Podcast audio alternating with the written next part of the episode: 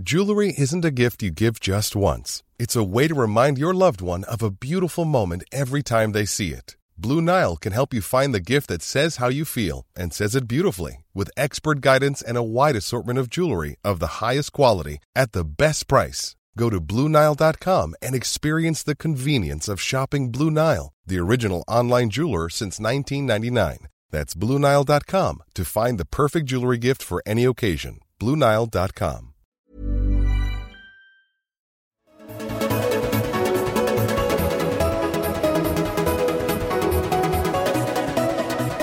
Lainey. Hi, it's Duanna. Welcome to Show Your Work, our podcast about our obsession with work. How was your work week? Fast. Oh, my God. Like, I, listen, I had the pleasure of calling work a visit to the Wizarding World of Harry Potter this weekend. Oh, yes, yes. Poor me. Very um, poor you. Yeah, this that I worked on Sunday, but part of my day's work was at the Wizarding World. Which, man, I appreciate the level of work that went into putting that park together. What, what surprised you the most? So uh, I've been yammering about it for, I think I went once. Did I only go once? Yes. And boasting about how great it was. I feel like you've gone twice. But anyway, I, you went last year, like not too long ago. That's right. That was, yeah. That's yeah. It, yes. So I went when they opened the first phase, which was Hogsmeade and the castle. Um, that was a few years ago, but I haven't yet been to the second phase, which is Diagon Alley. Which is a game changer. Let's get real. Well, for them too. Like, so it's not just Diagon Alley, but obviously the Hogwarts Express that goes from Hogsmeade to Diagon Alley. Well, actually or goes from back, King's Cross, London. That's right.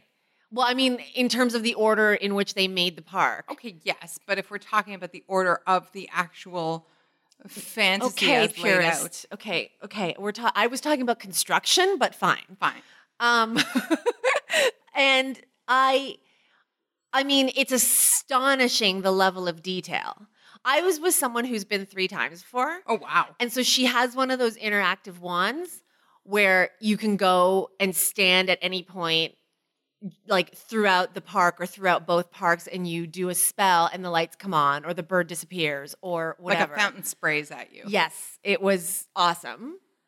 Um, and oh my God, the money. Because I didn't know, I mean, I was there as a guest of the park because we were covering, we were promoting the park.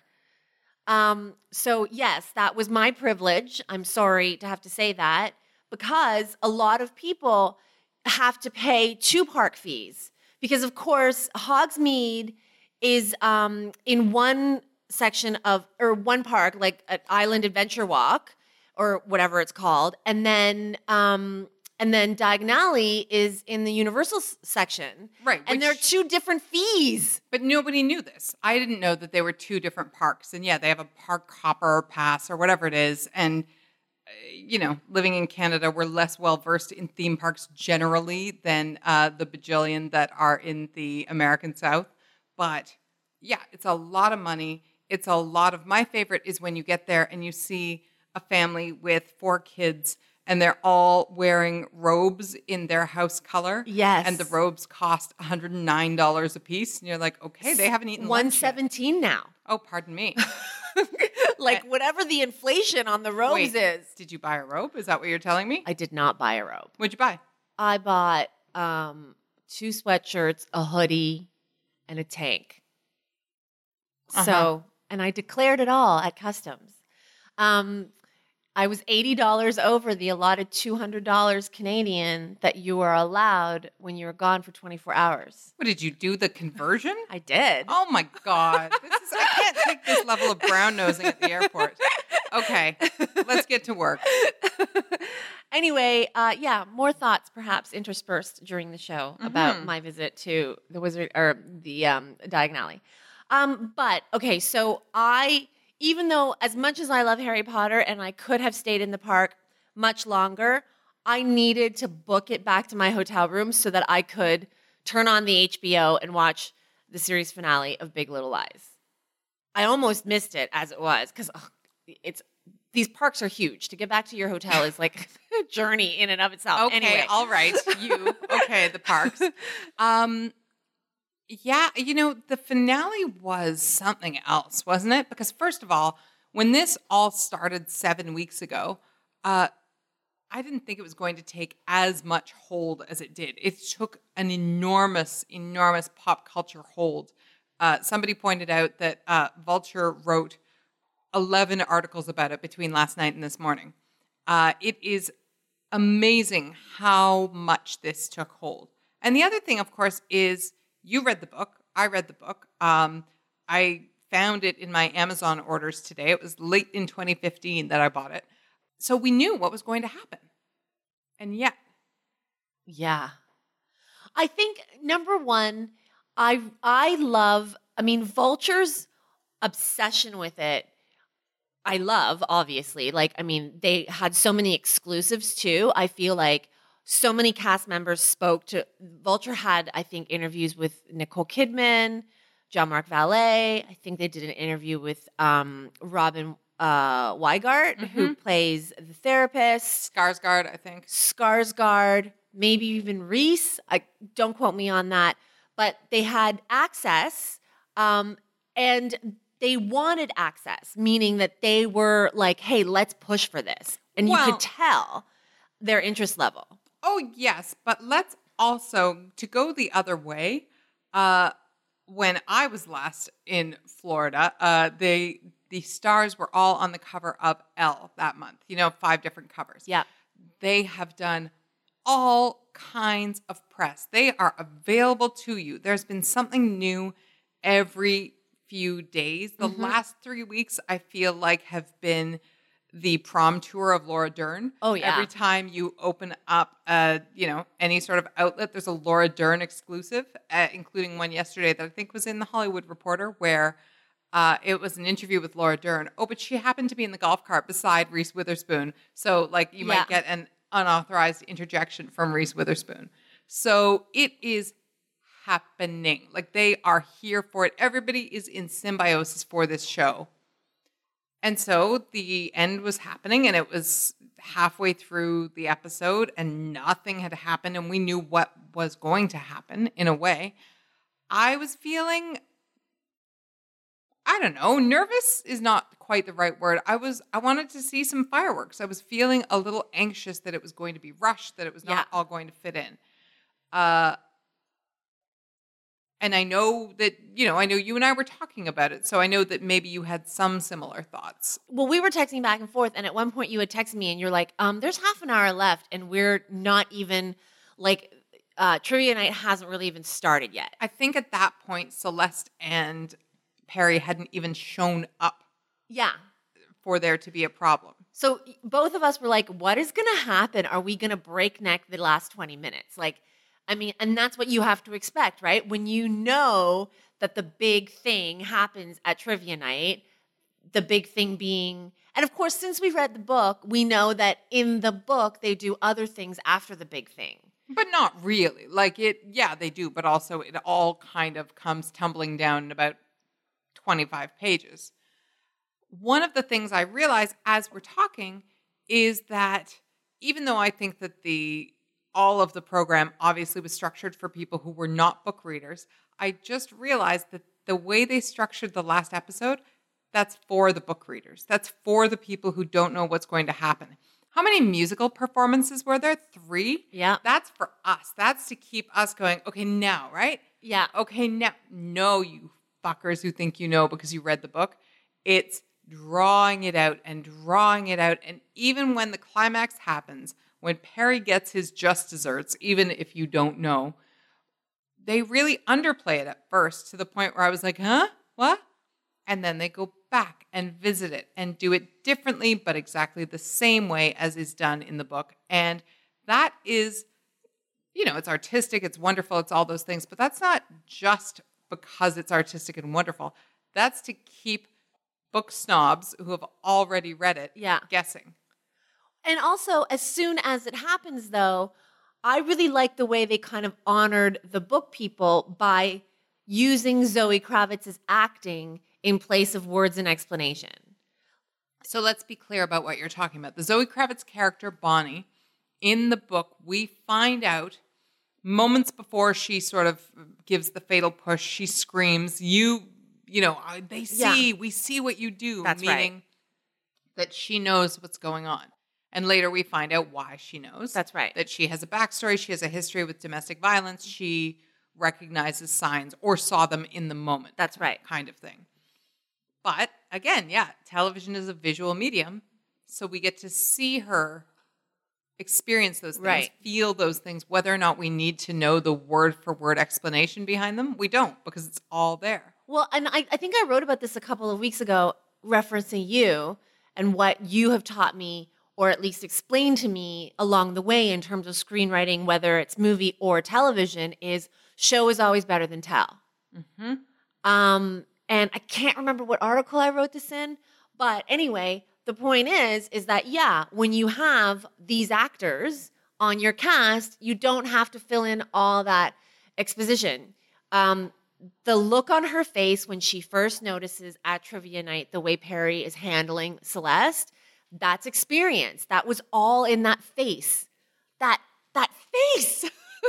And then later, arguably the most important shot uh, in a series of important shots. Oh, yeah. Uh, is the one that you and I both commented on. And that is a shot of uh, Madeline, Reese Witherspoon's Madeline, and Bonnie, uh, Zoe Kravitz, who have been at odds because they are... What's the word for what they are? They're like step-parents-in-law or something. Right. Uh, they, you know, they've both been married to the same man and have been petty and have been arguing and so forth. And they have that moment and they are forehead to forehead, just sort of in the aftermath. And you realize that they're understanding everything, that they know everything. Maybe even you realize that Madeline understands in retrospect all the things she didn't understand about Bonnie. She knows her much better now, or in a rounder way. But all of Madeline's protectiveness and her fierceness, what she showed Jane, for example, and has denied Bonnie, all of that in that moment was, oh, wait a minute, now you are under my protection. That's right. Nobody fucks with Bonnie but me. That's right. That's right. And as you mentioned, I mean, both of us texted at the same time for that scene, the forehead to forehead. You mentioned even the um, even the eyelashes were in motion together, mm-hmm. in synchron, like in sync. Mm-hmm. Um, and that whole scene, what did you think of it being cut around the ocean? I mean, I thought that was amazing. You know, yeah. the, the imagery is not subtle. No. Um, you know, it, you can't control it. It's yeah, powerful and, and unpredictable. But I thought it was amazing. I thought I really thought it was powerful. And you had really, really strong feelings uh, about the the sort of sentiment of the whole thing. Did that surprise you? It I it didn't surprise me because I knew where we were going. Like. Not because I read the book, but I really appreciate the groundwork that they had laid in the six previous episodes. Like I, for example, really connected with that scene of the three of them running on the beach. Mm-hmm, mm-hmm.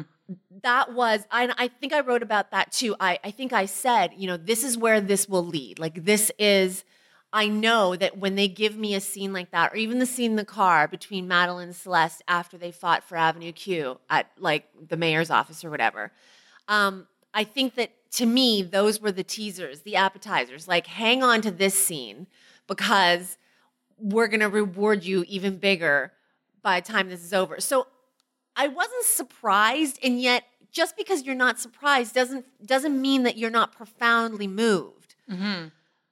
I I think for me, what was so wonderful is that I think that m- most women, if not all women, can recognize in those last two minutes what that is, what that feels like when you ride or die for your friends.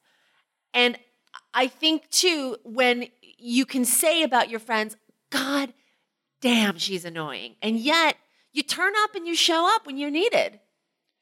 Yeah, I mean, I don't disagree. And I think it's all the more powerful for the fact that uh, it was done with so few words. I got really emotional too, but it was for a slightly different reason. Because I have been so frustrated, as as I always am frustrated and grumpy when I say something's good and people malign it in the press and then later uh, come back and say, oh, yeah, I guess so. Uh, I think I sulked at length on Lainey Gossip to this effect about Buffy last week. Right. But I have been so frustrated by the critics who have referred to it as Uh, you know, a show about the the concerns of moms at a, at a high-end school, the the petty bitchiness of blah, blah, blah, blah, blah. Even in an otherwise wonderful article involved, well, the petty concerns of bitchy women being bitchy. I find this really frustrating because there's this idea that you can't tell women's stories, that they are not universal enough, that a man's story about going on a quest for a thing or whatever, or fatherhood, or a, I don't know, a lost jewel or something, meth. Is somehow meth is going to reach everybody. Uh-huh. But a woman's story that is domestic, as the incredible television critic uh, at the New Yorker, Emily Nussbaum, called it, is somehow less important because it is smaller in geographic scope. I don't know, when it's just as important, it's just as powerful. And there are a lot of people calling for, uh, there are a lot of people calling for, oh, there should be a second season. It would be amazing. It should be this. It should be that. But you're shaking your head. You feel the way I do. We we need to leave it here. But part of the reason everybody's crying out for this is because we don't have this. We don't have a show about the dynamics between grown women that are complex and interesting and affected by big things and affected by small things, and that can change based on the very real elements in their lives that are no less important than, yeah, than when, you know, a, a bubonic plague breaks out in a hospital, which I assume has happened on a hospital show in the last year and a half. I don't know. I would take it further. I mean, I know what you're saying because this is something you've been saying for a long time. Before Big Little Lies, you've been an advocate for the Shonda shows, uh, yeah. for why the shows like, you know, or challenging why the shows like Grey's Anatomy and Scandal are not award-worthy, um, are not nominated across the board the way, you know, the important dude shows are. Um, and... I think, too, my anger and maybe even Vulture's persistence and other outlets' persistence on this show and the way that, like, this was covered is, yes, for sure, H B O's marketing and Reese Witherspoon's marketing and getting this show out there was awesome. Of course. But it was in response to the fact that male critics wrote this show off as whatever, the mom show, the bitchy bitches being bitch bitches show. The Desperate Housewives, but with A-list stars show. Um, and it was almost, I know that's a part of why I was so defiant in, in turning Lainey Gossip into some kind of crusade for Big Little Lies, because I was determined to, and I'll call out, like, in the New York Times, Mike Hale was the one who kind of, like, breezed it off the first episode. Whatever. I don't know. It's not that significant. I think it was, like, called trash by some male critics. And I think that's why people have, some people have responded this way, to be like, it's almost like a ha-ha. Well, you know, there's even a line in uh, in an otherwise gushingly praiseworthy article about the finale, I believe written by Matt Zollersides, that says, quote, some worried that the show would make a spectacle out of women being petty to each other. Series creator David E. Kelley, the mind behind Ally McBeal and The Practice, is a notorious fan of catfights.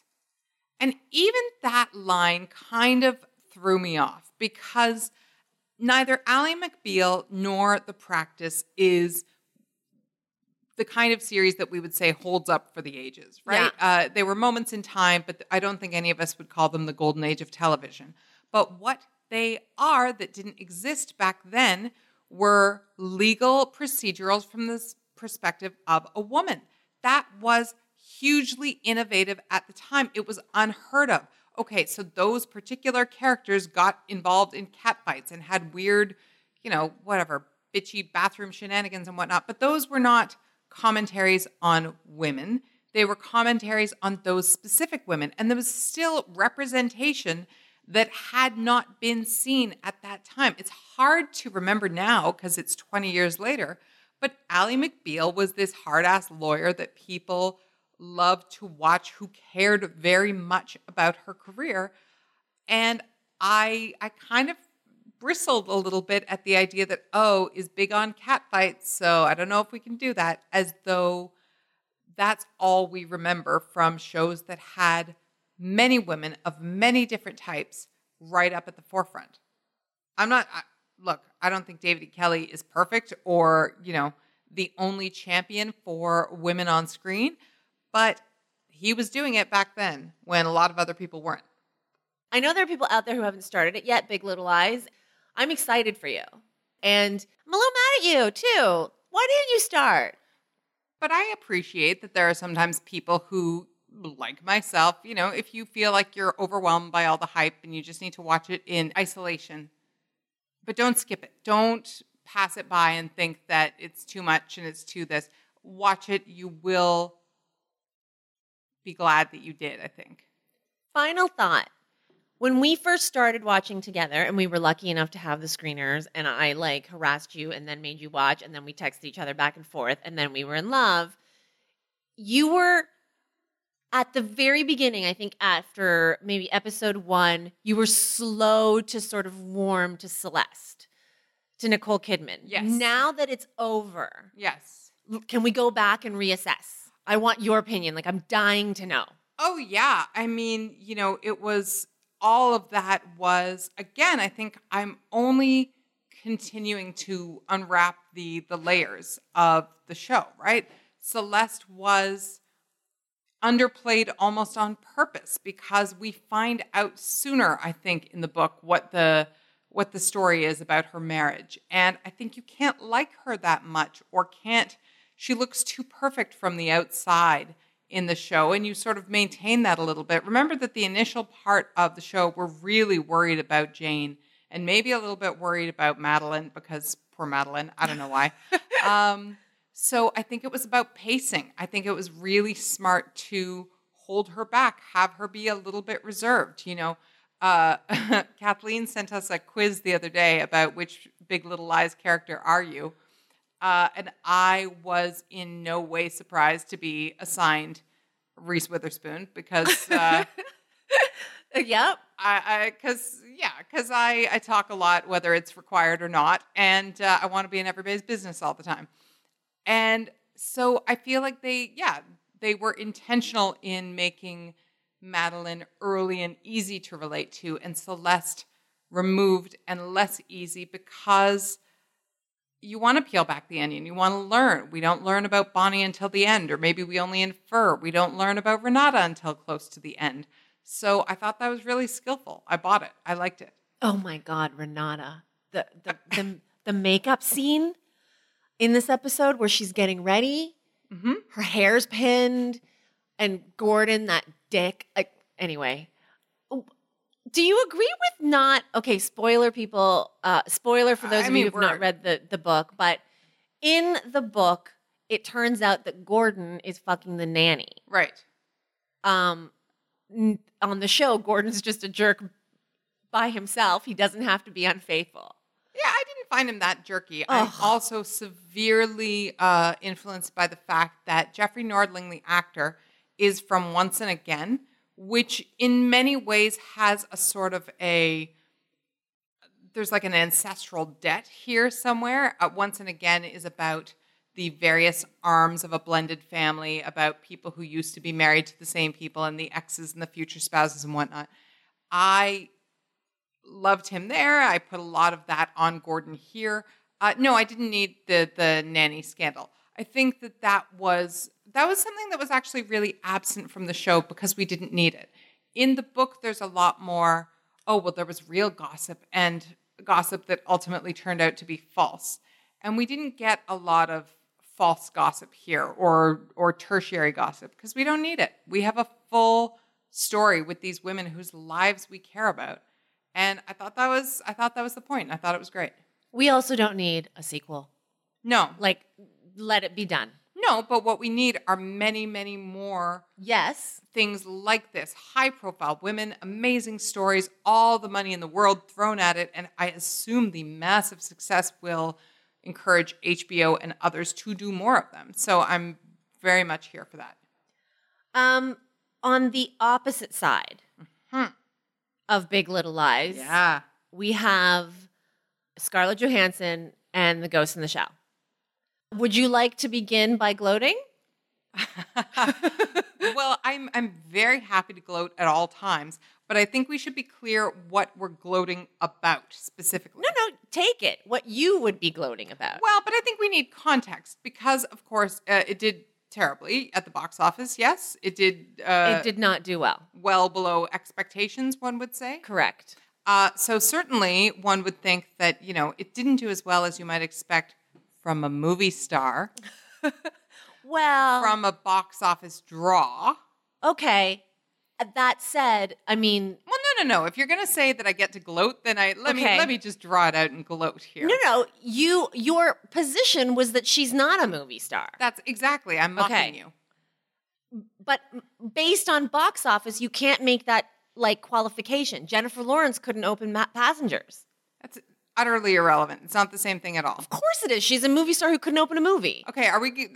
I'm not even back here with you because I'm still not. I'm still not over the fact that you compared Jenny Slate to Taylor Swift. Oh. So, Rihanna and Mandy Moore. What was exciting about this, in as much as uh, it can be exciting to say that something's not doing well, um, is that.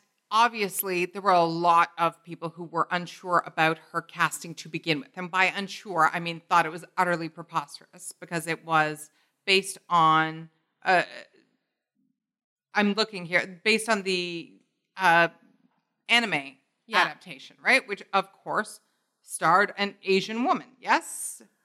I, sure. I mean, it, it takes place in Japan. Mm-hmm.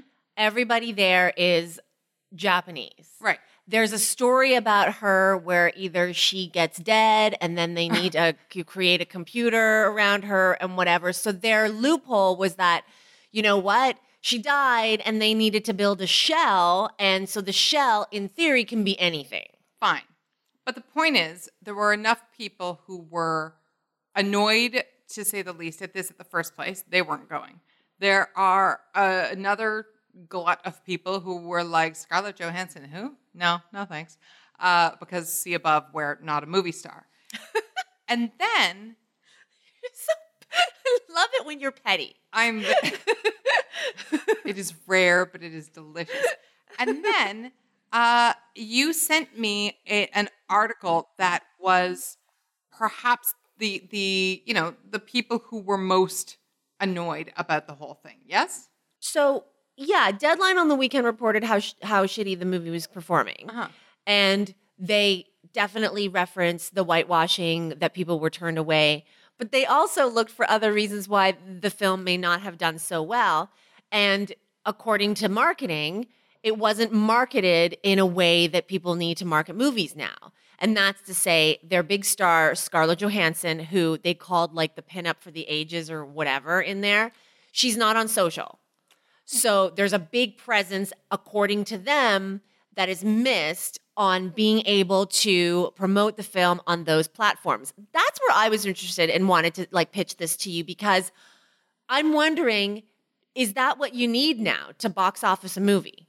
Here's an amazing quote. It says, "This is an actress who is a millennial pinup girl, beloved by males, bracket, sixty-two percent males bought tickets to the film, with the pick's largest demo being guys over twenty-five at forty-two percent, according to Comscore slash Serene Engine's post-track. Uh, and she's not meeting that audience head-on with a Dwayne Johnson promo sensibility." Right. Now, Dwayne Johnson was on the very first episode of this podcast, and we talked about his ability to transcend everything, to appeal to everyone. Every box. Every box. Even every, you. Even me. I am here for Dwayne Johnson, and I did not think that was going to be the case. Right. You call it movies with numbers in the That's title, right? right? Yes. And yet, you care about Dwayne Johnson. Absolutely. Like, I'm sold. I'm here for him. I get it. So This is really interesting because it, it implies uh, that she should be doing more on a personal level. They say she goes to all the junkets, she shows up at red carpets, but it's mi- missing that X factor.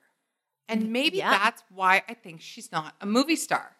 You know, uh, even when Scarlett Johansson was not dating random, like, French men who would turn out to publicly divorce her, um, she didn't pal around with her paramours in public. She didn't give us much. She didn't even, like, she doesn't have a Julia Roberts laugh in a junket.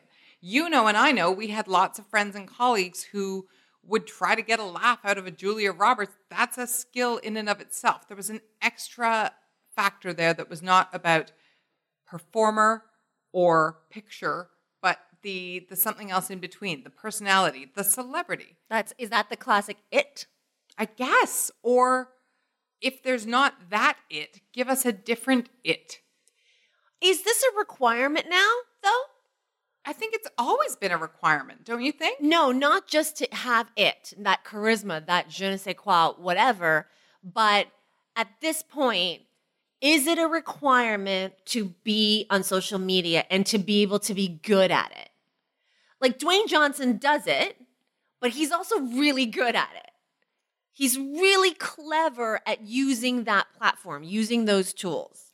But you know what? It's the great equalizer in a way, because lots of people use it, aren't perfect at it, but points for trying. You know what I mean? Like, not everybody, uh, my favorite, Chrissy Teigen, is another one, right? She's great at it. She uses all the platforms to her advantage. But when people make, uh, oh, I don't know, like uh, Instagram stories that are not that exciting, you still see their kitchens and whether or not they're messy. When they, you know, when they fumble questions that they're trying to answer on Periscope, you still get to to see them talk to their assistants and be like, what was I supposed to say? There's a realness. And I don't know where we used to get that realness. Maybe there are fewer magazine twenty twenty type shows where people used to yeah. get all intimate and silly with Barbara Walters.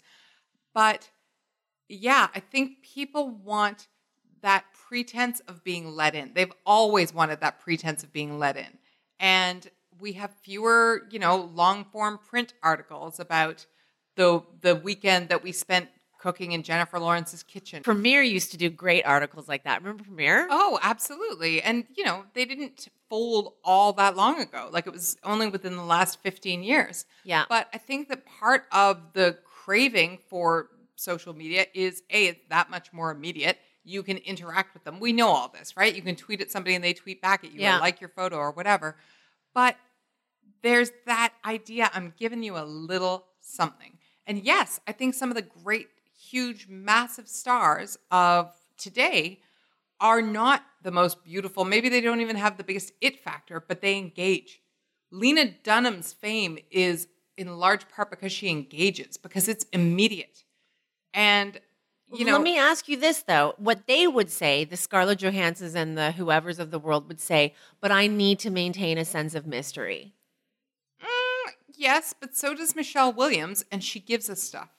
She and Busy Philipps, who parade their friendship like a product, take bathroom selfies. Through Busy. She has a Busy to do that with. Sure. That's a function of your best friend as, yeah. as you know, as extension, I suppose. But she does it. Even if we only see Michelle Williams as, you know, Louis Vuitton coat hanger, she engages in those girly things behind the scenes. Yeah, we have that affidavit from her friend being like, no, she's a real person. I promise. We have no indication that Scarlett Johansson is a real person. She's never, we've never had one of those features where, uh, you know, we go out bowling with her and wind up eating pierogies drunk at four in the morning, and eating pierogies drunk at four in the morning. Uh, Anna Kendrick, for all she is sort of known to be a bit separate from a lot of the cast in Pitch Perfect or whatnot, she writes her amazing tweets and a filthy book about her life that is very clear that she's funny and one of the gang, even if her gang is self-selected. We're getting it in bits and pieces from all of our favorites. And Scarlett Johansson gives us kind of less than nothing. Not back then and not now. Going forward then, looking ahead, she does have another movie coming out this summer, and it's a summer blockbuster, or they need it to be, and that's Rough Night. Mm-hmm. So that is The Bachelorette, where she's the bride. They go away on a trip, and then the stripper dies. Um, it's Kate McKinnon, Zoe Kravitz, Ilana Glazer, Jillian Bell. Um, and so I'm really curious what she does with the feedback she gets from Ghost and how she either tweaks it or doesn't at all for the promotion, and and whether or not she's going to be affected by the the presence of having to promote the film with four other women, four or five other women. Well, but also when you say other women, I really think about that and I think, ah, but there's women and there's women. Uh, Scarlett Johansson is, she's been around for a while and we always sort of think of her as an ingenue. But if we get real about things, uh, I'm only stalling a little bit while I Google her. Uh, Scarlett Johansson is in her mid-thirties. She's uh, she's actually, okay, she's in her early thirties. She's born in nineteen eighty-four. There are some people, especially if they're trying to be adult actresses when they are only young, if we call Ghost World her first adult role, for example, uh, she's sort of had a particular practice going for her entire adult life, this privacy, this mystery, this whatever. Will she be able to change? Or in the face of McKinnon and Glazer and uh, Jillian Bell, is she going to seem like the old lady a little bit? Or the not fun one. Yeah. Or the one who, and this is like a loaded charge, but this is one of those things that she also has in common with Angelina Jolie. Does she have girlfriends?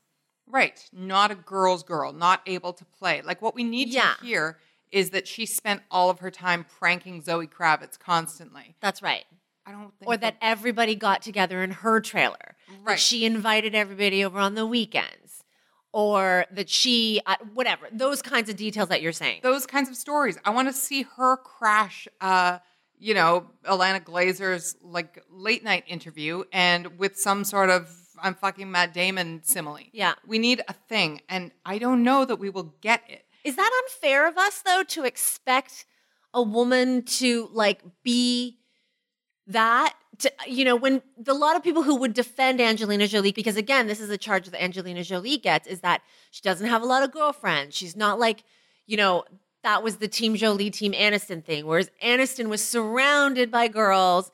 Angelina was typically not one of those. Uh-huh. And many people said that that was unfair. Is it unfair then? Look, yes, in the sense that, but I don't think we need her to be a girl's girl. I don't think that's what I'm getting at. If she is only friends with dudes and has, you know, a grand old time and looks real and is real, then I'll buy that too. Put it this way, we don't know a lot about, like, Adele's girlfriends, for example. Every single song she's ever sung is about that one dude who fucked her over that time. Um, a million albums later, many millions of albums later. But it can be anything. It can be, you know, Emma Stone spent awards season with her brother on her arm. And it's like, oh, you're the girl with the brother. Got it. It can be any sort of realism. She could also lean into that thing where, like, momming is annoying. She could be whatever she wants as long as she opened some door. And, you know, lest this be, we sort of started this conversation talking about social media, but I don't think it has to be about that. But when I take it back to uh, the queen of all things, Julia Roberts, Julia left a man at the altar. Uh-huh. Julia wore a shirt that said Aloe Vera. Right. She had realness, yes, all the time. She maybe tried to fight down the realness, you know. Yes, that wasn't even that was like an incomplete. She left a man at the altar and took off with his best friend. Oh, yeah. I mean, yeah, but it yes, it was it was real whether or not she could help it. There was no. Yeah. There's one thing to say, oh, I need my privacy, I need my whatever, but I want to believe that you're an interesting person. I think the charge that might be leveled at Scarlett Johansson right now might be that she's boring. And you say to me, is that fair? And I say, yeah, that is absolutely fair. She That can, is fair.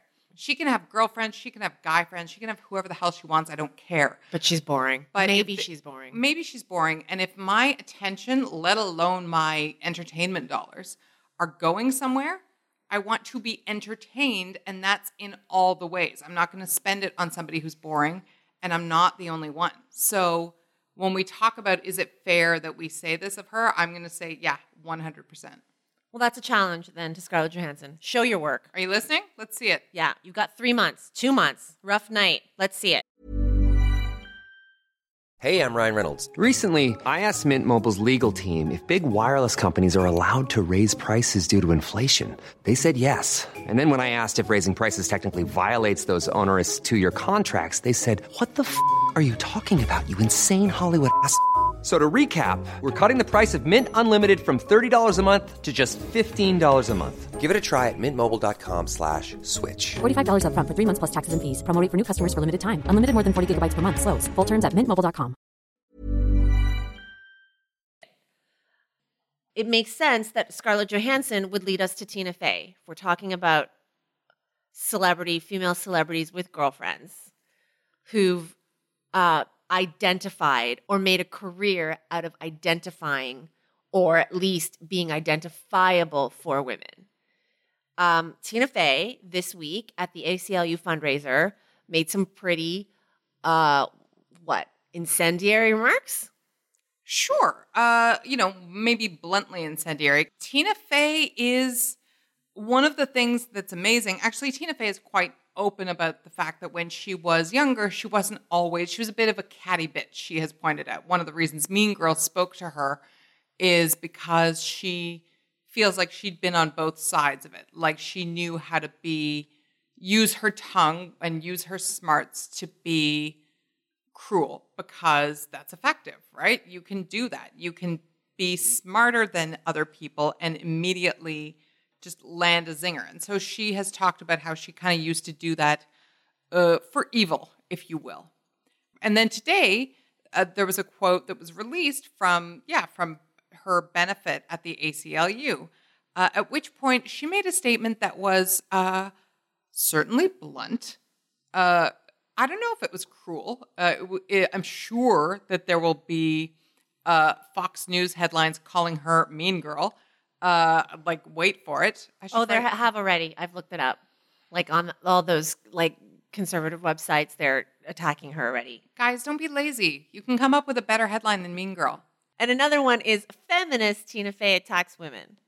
Um, but, yeah, do you want to read the quote? So I don't even know if this was actually in a speech.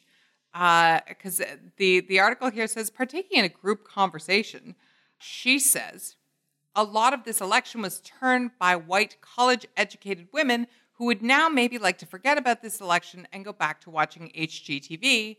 I would want to urge them to, like, you can't look away because it doesn't affect you this minute, but it's going to affect you eventually. Again, open two windows, do watch H G T V, but to not turn our attention away from what's happening. And then she followed by saying, I personally would make my own pledge as a college-educated white woman to not look away, to not pretend that the things that are happening now won't eventually affect me if we don't put a stop to it. So.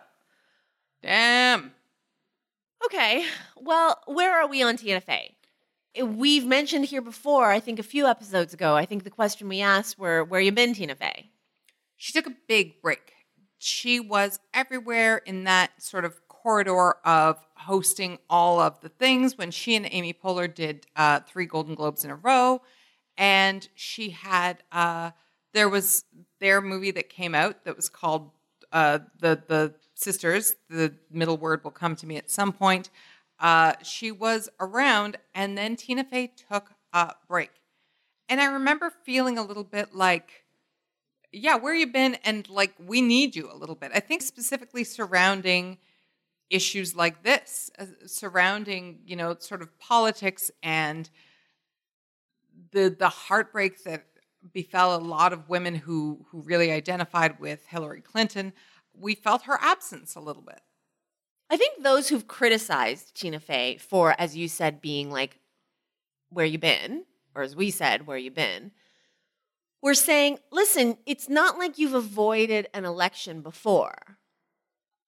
Yeah, no, and I don't even think it was... Right? No, and I don't even think it was criticizing as much as just, longing. You know, you never feel more inarticulate than when something shocking goes down and you need something like this. And so I think I wanted her to be here and be articulate when I couldn't, and say the things and synthesize my feelings, because that's what you want. You want somebody who's going to be like smart and funny and make you feel like it's all going to be okay. So does this comment make you feel like that? Well, what this comment is intended for is uh, white college educated women, mm-hmm. which essentially is her fan base. Oh, one hundred percent. Yes. So what is this doing is, does it take a, a white college educated white woman to tell other white college educated white women that n- they need to do better? Yes. Oh, one hundred percent. Because of course, as you say, she's their poster child. So who else are they going to listen to? And, you know, I don't want to say they and not imply that I, A, don't present as white, or B, didn't go to college.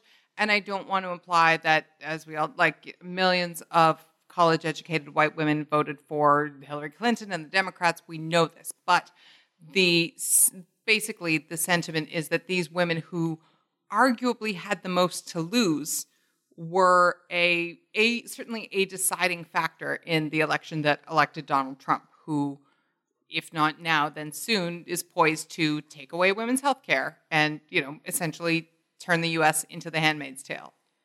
Is this also not only an appeal to her fan base and, um, you know, needing a college-educated white woman to tell off college-educated white women to tell them to do better, but also a mini admission that she, too, was kind of like turning her... turning away and watching H G T V and pretending that it would be okay? Is it a minor acknowledgement that Tina Fey has had the privilege? I mean, I don't know. You know, that's a good question. And I think that, God, sometimes you have these conversations and you think it's all going well, and then you realize there's like a hippy-dippy term coming up and you can't avoid it. Um, I feel like, I don't know about to whom Tina Fey made contributions or to whom she stumped at which political speeches or what dinner she hosted. I think she's been pretty open about being a supportive Democrat. But in terms of should she have done more on November tenth or should she have been louder or whatever, I think it comes down to, here comes the term, self-care. I think especially when we need her to be Tina Fey, when we need her to come out and say the thing that is sassy and true, Uh, funny and incendiary, maybe she has to save up to get there. And if she was as devastated as all of us were on a sort of motivational level, if we've given her this mantle, A, it's not going to get it done. B, it's no good for her brand.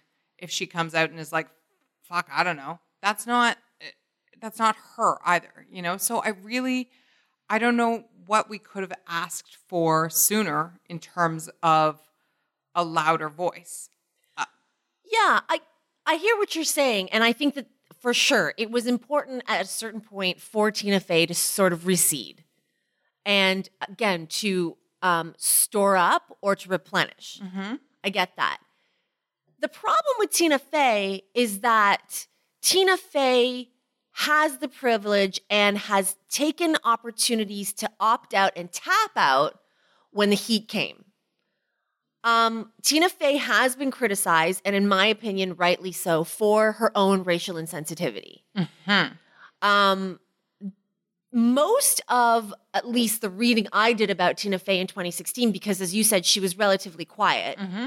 was about the fact that the times that she did speak up was when she wasn't speaking up.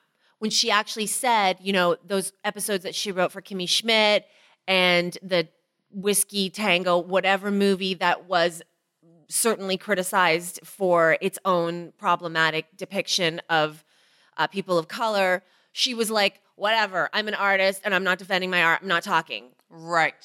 And so when you go back to this statement that she made for this fundraiser for the A C L U, and she is saying in quite pointed language, hey, college-educated white women, you can't look away anymore.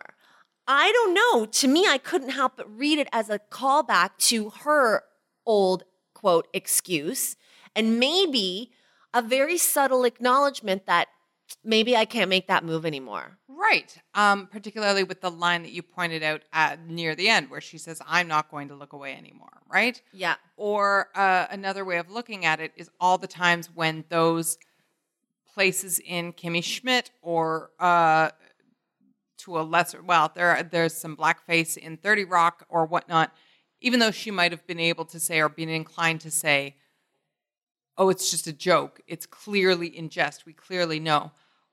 I guess the world is telling her, no, we clearly don't. You, Tina Fey, misinterpreted how much we all understand about uh, about the kind of jokes you can make and the kind of jokes that people take seriously or that the people you're making fun of exist in real life. Yeah. Yeah? Yeah. And I guess, and I think Sarah wrote about this on Lainey Gossip a while ago, and I, I quite appreciated it. I know that Lena Dunham is annoying to a lot of people, mm-hmm. and she has put her foot in her mouth so many times that people have just written her off. But what I appreciate about Lena Dunham is that she fails in a very public forum and is willing to learn and get better in a very public forum. Most of the time that she fucks up, she's openly said, okay, that was me and I screwed up again. And I'm sorry, and this is what I've done. Right. And in response to it. Yeah. And it's not, I'm sorry you were offended. Yeah. It's clearly posting something, somebody yeah. telling her, hey, that was asinine. Yeah. And her going, oh, really? How come? Oh, oh. Yes. It's all real, right? Right. This is why we love Lena Dunham. It's real. By contrast, Tina Fey. If this, if you're right, and this is an admission, a, you know, a mea culpa, it's pretty veiled relative right. to, yeah, ways it could be. And again, look, Tina Fey is not on social media. Tina Fey is not uh, going to engage in the same way. But she does do the sit-down interviews. She does do the, you know, the James Liptons and whatnot. Yeah. And that's where, yeah, we should or could see something that would be extremely effective coming from her. And to your point, that would sway a fan base that until now may have been guilty of looking away. Well, I mean, you want to talk about Ghost in the Shell and Scarlett Johansson and Scarlett Johansson and the fact that the film got punished in part because of the whitewashing, and that went everywhere. But you know, the Tina Fey, Kimmy Schmidt representation of Asians, um, I read several articles last year that didn't really go anywhere, like because Tina Fey was so beloved. The mass public affection for Tina Fey almost drowned out any criticism of her. But, you know, Vice wrote a great article, How is a Woman of Color Supposed to Feel About Tina Fey? It's time to stop apologizing for Tina Fey. That's Anne Helen Peterson in BuzzFeed. Um, Refinery twenty-nine, The Unbreakable Kimmy Schmidt Racism Problem and Racist Jokes. But I would argue that most of the people or many of the people who are listening to this podcast, that went right over their heads because Tina Fey does not get publicly vilified and crucified the way that other people do. Tina Fey has a big cushion. Right. And this is one of the things where we run into problems all the time because you can see all the defensible good things as well. Tina Fey is a vocal advocate for same-sex marriage. Yes. Tina, you know, Tina Fey is, uh, yeah, the the architect of all the ways she won't let her daughter be a shit to her. All these things, and so people, and she was such a great Sarah Palin, and oh, she, she was, was a great Sarah Palin. You know, but, but these are the things that people remember yeah. that built up that cushion. But I mean, even in a social commentary kind of way, right? You know, like she has credits in the bank, one might say. And yeah, it can be easy to go, well, if they have credits in the bank, then they obviously can't go wrong. And I think that's not only dangerous for Tina Fey, I think it's dangerous for all of us, right? We all should be learning. We all should be constantly changing. Um, and I like to believe that I don't say too many terrible, boneheaded things that are totally Duana-centric, but that just guarantees I will. Um, yep. And that I'll learn about them. You're actually thinking right now. I can see you thinking. No, I just because I just read an article about it, and there is like some in the antiquities. There is like a uh, like a god or a, a story or some sort of legend about like any time you say that, inevitably you'll get slapped in the face. Well, exactly. Like yeah. I expect it tomorrow or the next day or the next day. Um, I screw up all the time. We all do. We're all learning and trying to get better all the time. But the more that you admit that, I guess the more you can be part of the conversation. And by saying, I won't talk about it, I won't talk about my choices, they don't affect things, uh, to your point, it can be, you know, you're shutting yourself off from the idea that maybe there's some stuff to learn. All right. So I don't know. It's what, April? I mean, let's see what Tina Fey does. Like, what does she have coming out next? Well, uh, I don't know if we know whether Sackett Sisters, which is the Casey Wilson and Busy Philipps pilot, has been picked up yet. If it is, we will be hearing from her on a consistent basis uh, because, of course, like Kimmy Schmidt, like thirty Rock before it, anything that comes from Tina Fey is very much all Tina Fey all the time. And so I think there's, you know, there's a good chance that it will be these two women as as mouthpiece for her. So it will be interesting to see how that goes. What about the Nicole Richie show? Oh, yeah. What's it called? Like Newsnight or like, right? It uh-huh. was Nicole Richie was an anchor. They just, um, they presented it at uh, the T- the Winter T C A, no? Yes. But when does that start airing?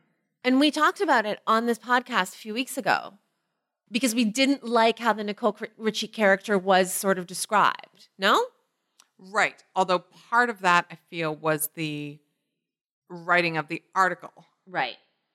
So Great News starts April twenty-fifth. So she is one of the executive producers, uh, and it was created by Tracy Wigfield, who is a writer who wrote for her and for the Mindy Project. So I would say, yeah, you're right. She's she's going to be out there. Saturday Night Live, the four live live shows starting, I think it's April fifteenth. Um, yeah, they're doing like the True Live. So Live in New York is going to be Live in L A. Um, yeah, at least one appearance, no? We uh, we have some stuff to do for uh, for the next few weeks in April. It's true. Um, okay, do we need to talk about S-Town?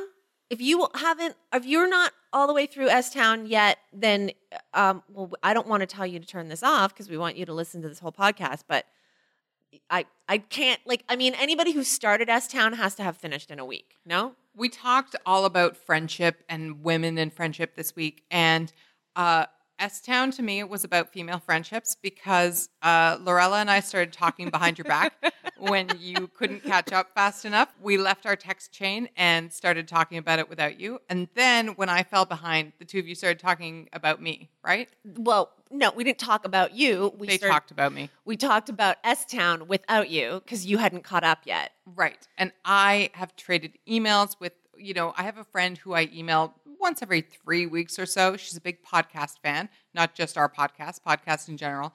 All of a sudden, we were exchanging emails, you know, several times in twenty-four hours. Like, it was intense.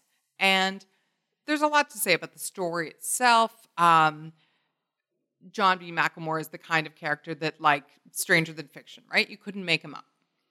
No, you couldn't make him up. And you, you just mentioned Big Little Lies and how we opened with female friendship. And in many ways, S-Town is about male friendship. And I just read a really interesting article comparing the two because uh, S-Town has been called Southern Gothic. Mm-hmm.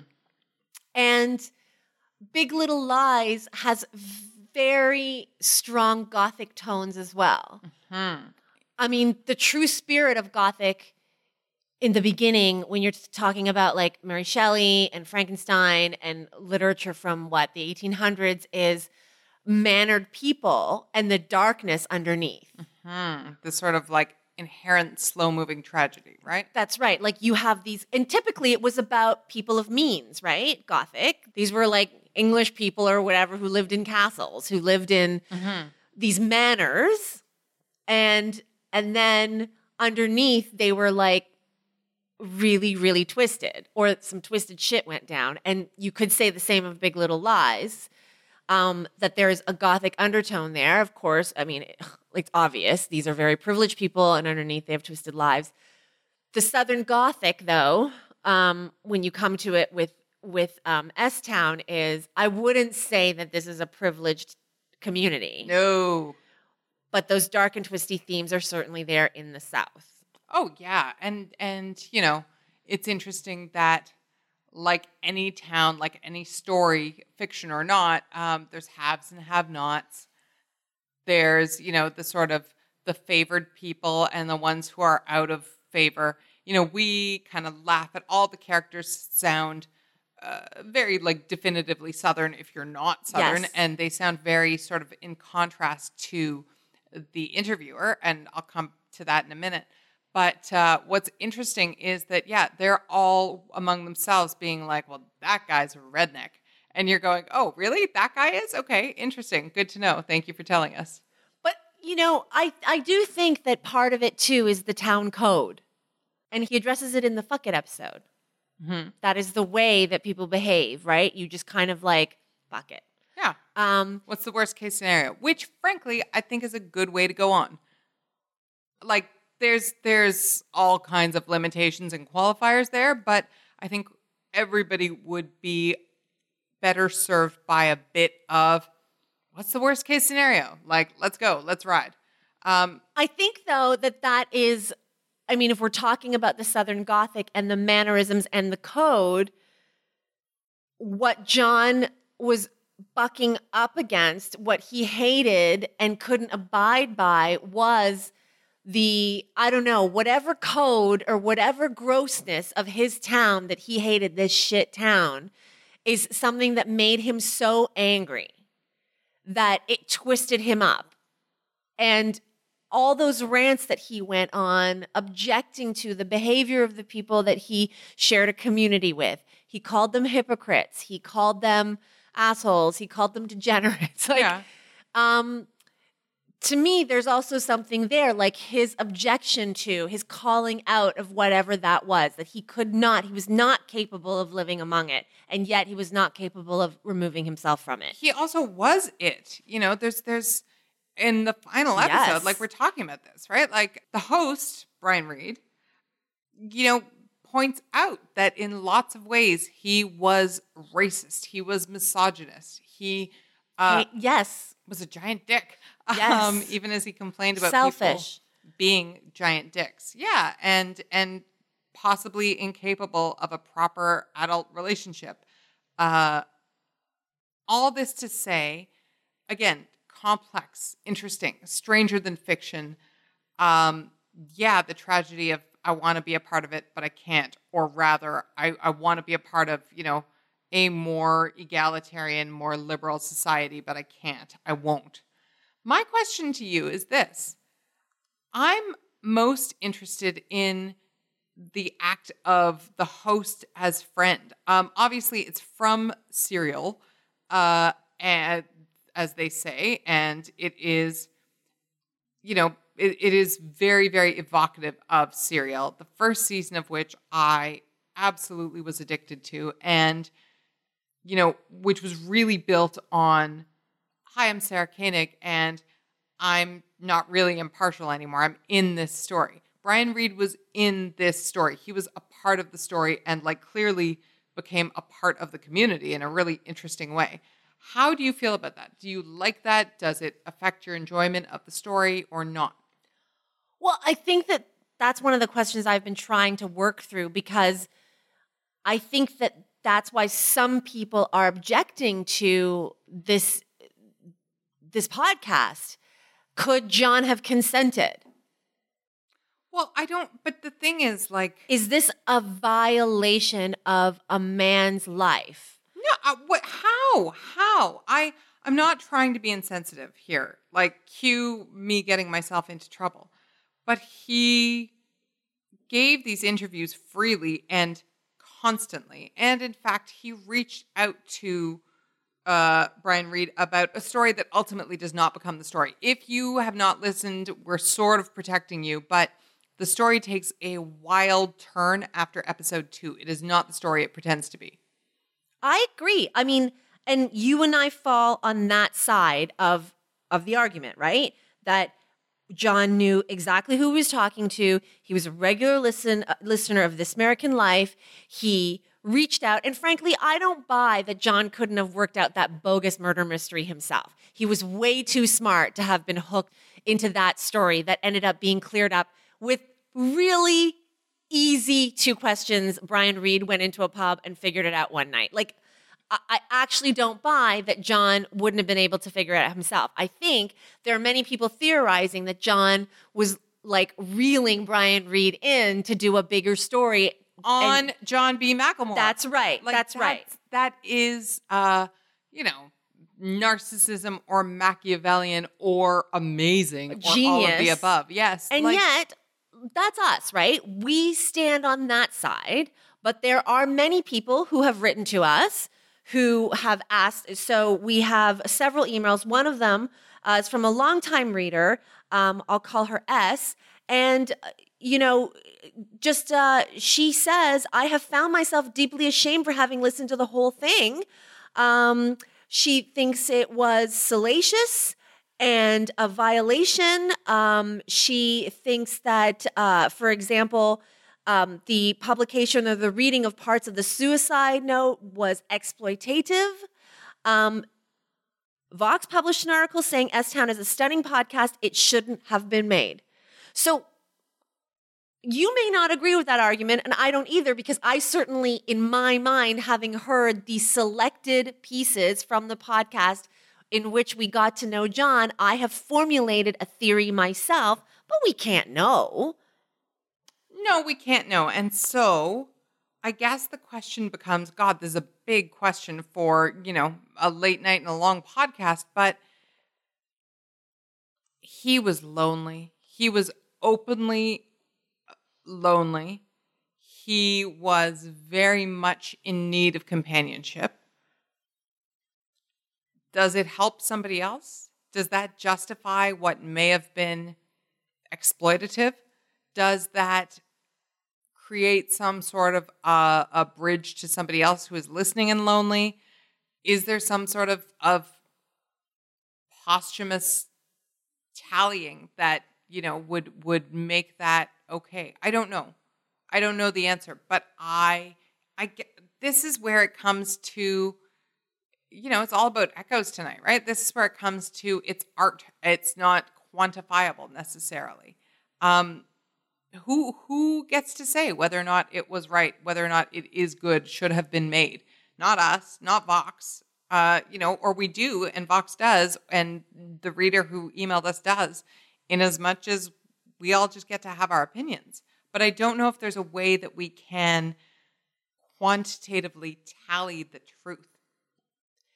Yeah, and I think that in that, in the absence of being able to quantitatively tally the truth, what you do is you have to blindly trust your journalist. Yeah. And Brian Reed, and then therefore Ira Glass's and Sarah Koenig, their professional opinion, having gathered all this information and Brian having spent all this time. Is that, I mean, is that where we are now? That kind of faith in your outlets? Well, look, though, that's always the way. Uh, This American Life has done six hundred and some odd episodes, give or take three to five stories an episode. I'm sure there are people who don't like how they came off. I'm sure there are people who feel that it was exploitative. I'm sure that there are stories that we love um, that don't necessarily resonate. You know, David Sedaris, who was an early Ira Glass find, uh, has a story where he tried to he tried to teach his sister's parrot to say, "I'm sorry," because he was always ripping off her life for material. Right. Um, and she just wanted her privacy, and he was always writing stories about her. Um, and then he wrote the story about how he was ripping off her life to tell these stories. Um, you know, there's always many, many sides. And so I guess then it does come back to the reader who emailed. It does come back to how you feel as a consumer. You don't look at the stuff that doesn't feel good. You don't read the stuff that feels like there's no human benefit in it. I listen to S-Town and I think it will make me more thoughtful in lots of ways. It will it will lead me to ask questions I didn't ask about certain people. So for me, net benefit. Um, in addition to having been entertained and and having pulled at my heartstrings and all those kinds of things. So I guess it's a it's a case by case basis. I go net positive, you know, for somebody who doesn't feel good, I guess not. But I don't know if we can start saying things like it should never have been made. I asked you when I was, I think when I was what, almost through the second episode? No, just starting the third. And you were around the same point. I said, let's come back to this when we're done. I asked you if you thought S-Town could be a companion piece, unintentionally, but the way it's worked out, to Hillbilly Elegy, J D Vance's book that was like one of the most talked about books of twenty sixteen.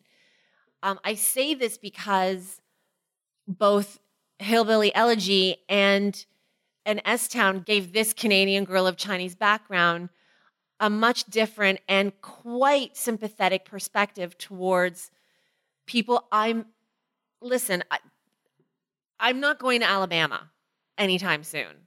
I, and I would never want to go to Bibb County. Um, or let me clarify, I would never before S-Town have been curious about Bibb County. I would have said unfairly, to be sure, but if I'm honest, I would have said, there's no one there I would want to know.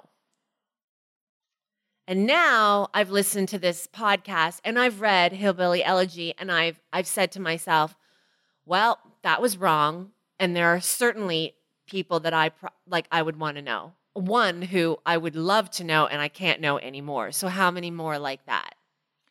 Well, you know, there are there are stories everywhere. There are things to be learned everywhere, which is amazing. What I didn't know at the time that you and I talked last about this and what I love now is that when you bring up Hillbilly Elegy, Hillbilly Elegy is actually an apolitical story about one guy that becomes about an entire place. It becomes about the Rust Belt and explains lots of things. S-Town, it's literally called S-Town. It's called Shittown. Mm-hmm. It purports to be about a town. Uh-huh. But of course, it's not about a town at all. It's not about a place. It is about the vast inner mind and, of one man and like the depths of one man's mind and everybody that uh, comes into contact with him. So they're almost bookends in a way. They're yeah. not the same. They don't have the same affect or even explain the same things. But that's why I'm asking if they're companions. I I, I certainly think that they can be Uh, consumed in the same mind, but I'm sure there are many more things like that. What I like about them is the, it's a fake out. It's a fake out both times in that it it is about one thing and then another. It is about the big and the small at the same time, the very internal and the very external. And um, if there are more projects like this, more podcasts, more books, more whatever, that are both about a very, very small personal story and a bigger story, every biography ever made, but also Uh, anything else? I would love to. I would love to hear them. Send them in. Tell us what you're what you're reading that made you think of S-Town, or that you liked, like a Hillbilly Elegy. I'd love to know more of these. Okay, and now we come to um, the final feature of this podcast. Do we need to care about? Do we need to care about? So uh, this week's Do We Need to Care About comes with a story and a bit of a guest star. So I have a confession. I am a I'm a bit of a weird sleeper, which is to say that when I'm just being woken up, A, our friend Lara has said, I forget you're an idiot when you're waking up. It's hard. It's hard to wake up. I don't like it when people just wake up and spring out of bed and are awake. And I tend to kind of like mutter things and I sort of half talk in my sleep and all these kinds of things. And so the other day when I was half asleep, I texted you about a thing that had happened at my house where my husband said to me, about the, it was the exhibition Blue Jays game in Montreal. And because, of course, today is the, the first Blue Jays game of the regular season. Very exciting. So he said, oh, Tim Raines was on the baseball game. And in my, like, half-asleep stupor, I thought I heard him say Tim Riggins. And so I thought for one wild moment that maybe Taylor Kitsch was at the exhibition game. And my husband was a little drunk, and he said, no, sorry, honey. He made shitty movies, and now he's done. And look, he's no expert, and he was drunk, but I just had this fear. Is Taylor Kitsch done? And I texted you, yes, he has three movies coming out this year, but is he done? Do people still have goodwill for him? I think they have goodwill for Tim Riggins. Yeah. But mm-hmm. I don't know how long that lasts for. I don't know. You know, know. like because yeah. they just want to see him as Tim Riggins. Right. I mean, how much do you care when Taylor Kitsch is not Tim Riggins? Well, look, I wanted to care about other projects. They were hard to care about. I really thought I would care about True Detective two. It was... Didn't you think? Didn't I you really hope? wanted to care. We, I mean, listen, it wasn't just him, right? It was Rachel McAdams, Vince Vaughn, Colin Farrell. Like... It was all my favorites, yes. But it was uh, really... And he was in, in a show that was appalling. He stood out as, like... I'm talking about Taylor Kitsch. The, like, the baddest. As in not... Like, he was terrible. Oh, yeah. Like, it exposed him. And, you know, none of the other choices up to now, John Carter and Battleship or anything of the above, have been that exciting. Now, there is something on his IMDb that looks deeply exciting to me. He has uh, two movies announced, uh, a movie called Granite Mountain, yawn. Uh, I mean, maybe it's great, but the poster has a big fire on it. And... Uh, something called American Assassin, which arguably is also yawn. But there's a T V movie announced uh, called Waco, where mm. Taylor Kitsch plays David Koresh, uh, who is, of course, was the leader of the Branch Davidian cult in Waco, Texas. He, you remember, in nineteen ninety-three, yes. he had that it was a standoff with the standoff with the F B I, right? Mm-hmm. Yeah. Yes. And it was like the whole world was watching. It was fascinating. Taylor Kitsch can do this. Uh, so they've picked, they've cast Taylor's, like they've cast Taylor Kitsch to play. And by all accounts, David Koresh, I mean, he was a leader of the cult, which means all those adjectives, charismatic, right? Oh, yeah. Irresistible, charming, manipulative. Exactly. Brilliant. And and then like my next question is, Taylor Kitsch? So, okay, who who's directing this? John Eric Dowdy is directing. Uh, John Eric Dowdy's credits. Uh, okay, I'm more impressed by Michael Shannon is in this. So, okay, we're talking about Taylor Kitsch. No, but if, if Michael Shannon is taking on the project, I'm sorry, but then I'm like, okay, I'm interested. Oh, man. But that's sad on its own. Like, where... It, you should be interested because Taylor Kitsch is taking it off. Now I'm, I'm not... worried about him because Michael Chan- like Michael Shannon can destroy you in a scene if you don't bring it.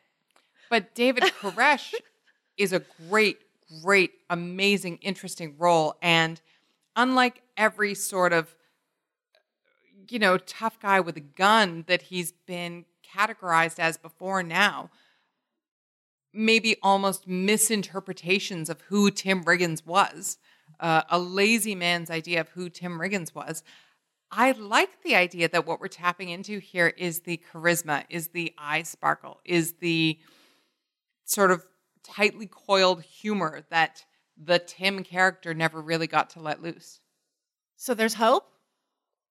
I, I mean, there's hope if he if he chooses more interesting projects, but this is one project in a sea of projects that look really generic. So I want there to be hope, but I don't know.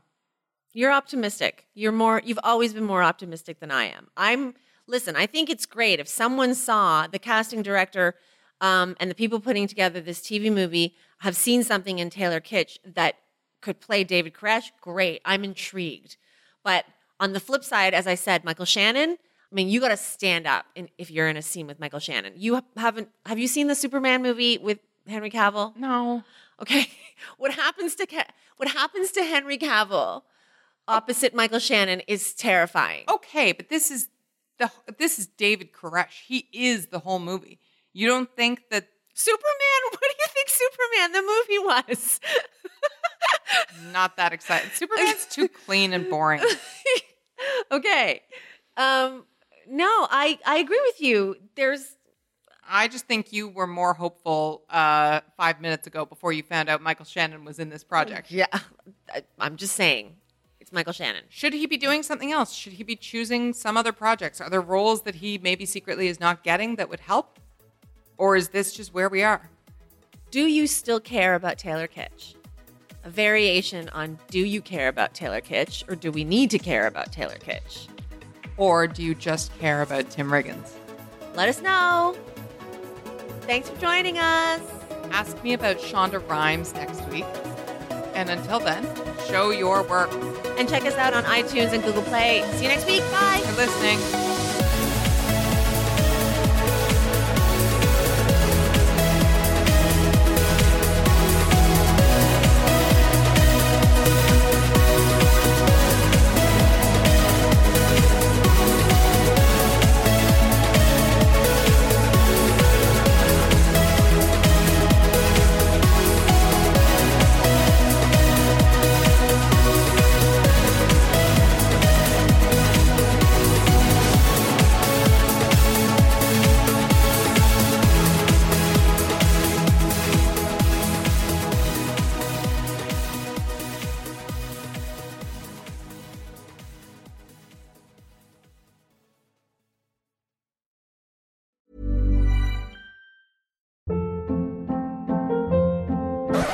Up. What was that? Boring. No flavor. That was as bad as those leftovers you ate all week. Keke Palmer here, and it's time to say hello to something fresh and guilt-free. HelloFresh. Jazz up dinner with pecan-crusted chicken or garlic butter shrimp scampi. Now that's music to my mouth. HelloFresh. Let's get this dinner party started. Discover all the delicious possibilities at hello fresh dot com.